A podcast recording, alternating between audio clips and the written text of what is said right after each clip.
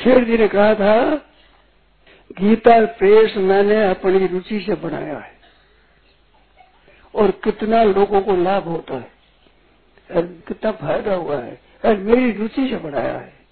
परंतु मेरे को ये मालूम हो जाए कि भगवान इसको नहीं चाहते तो मैं एक टुकड़ा टुकड़ा बखेर दू ईट ईट बखेर दू इसकी। ये मैंने मालूम हो जाएगा भगवान नहीं चाहते मेरी रुचि से बनाया है, शौक से बनाया है, अच्छी तरह से बनाया है, चलाया है सब कुछ किया है। परंतु ये मालूम हो जाए कि भगवान को ये ज़रूरत नहीं है। एक ईट बिगड़ गया, मैं हूँ सबसे पहला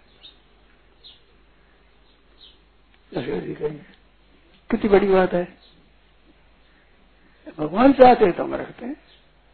भगवान की मर्ज़ी नहीं के ले हो तुम अकेले रहेंगे जाई बिधे राखे राम, उसी बिधरे भाई ताई बिधरे। ठीक है महाराज आप ऐसा समझा वैसे जी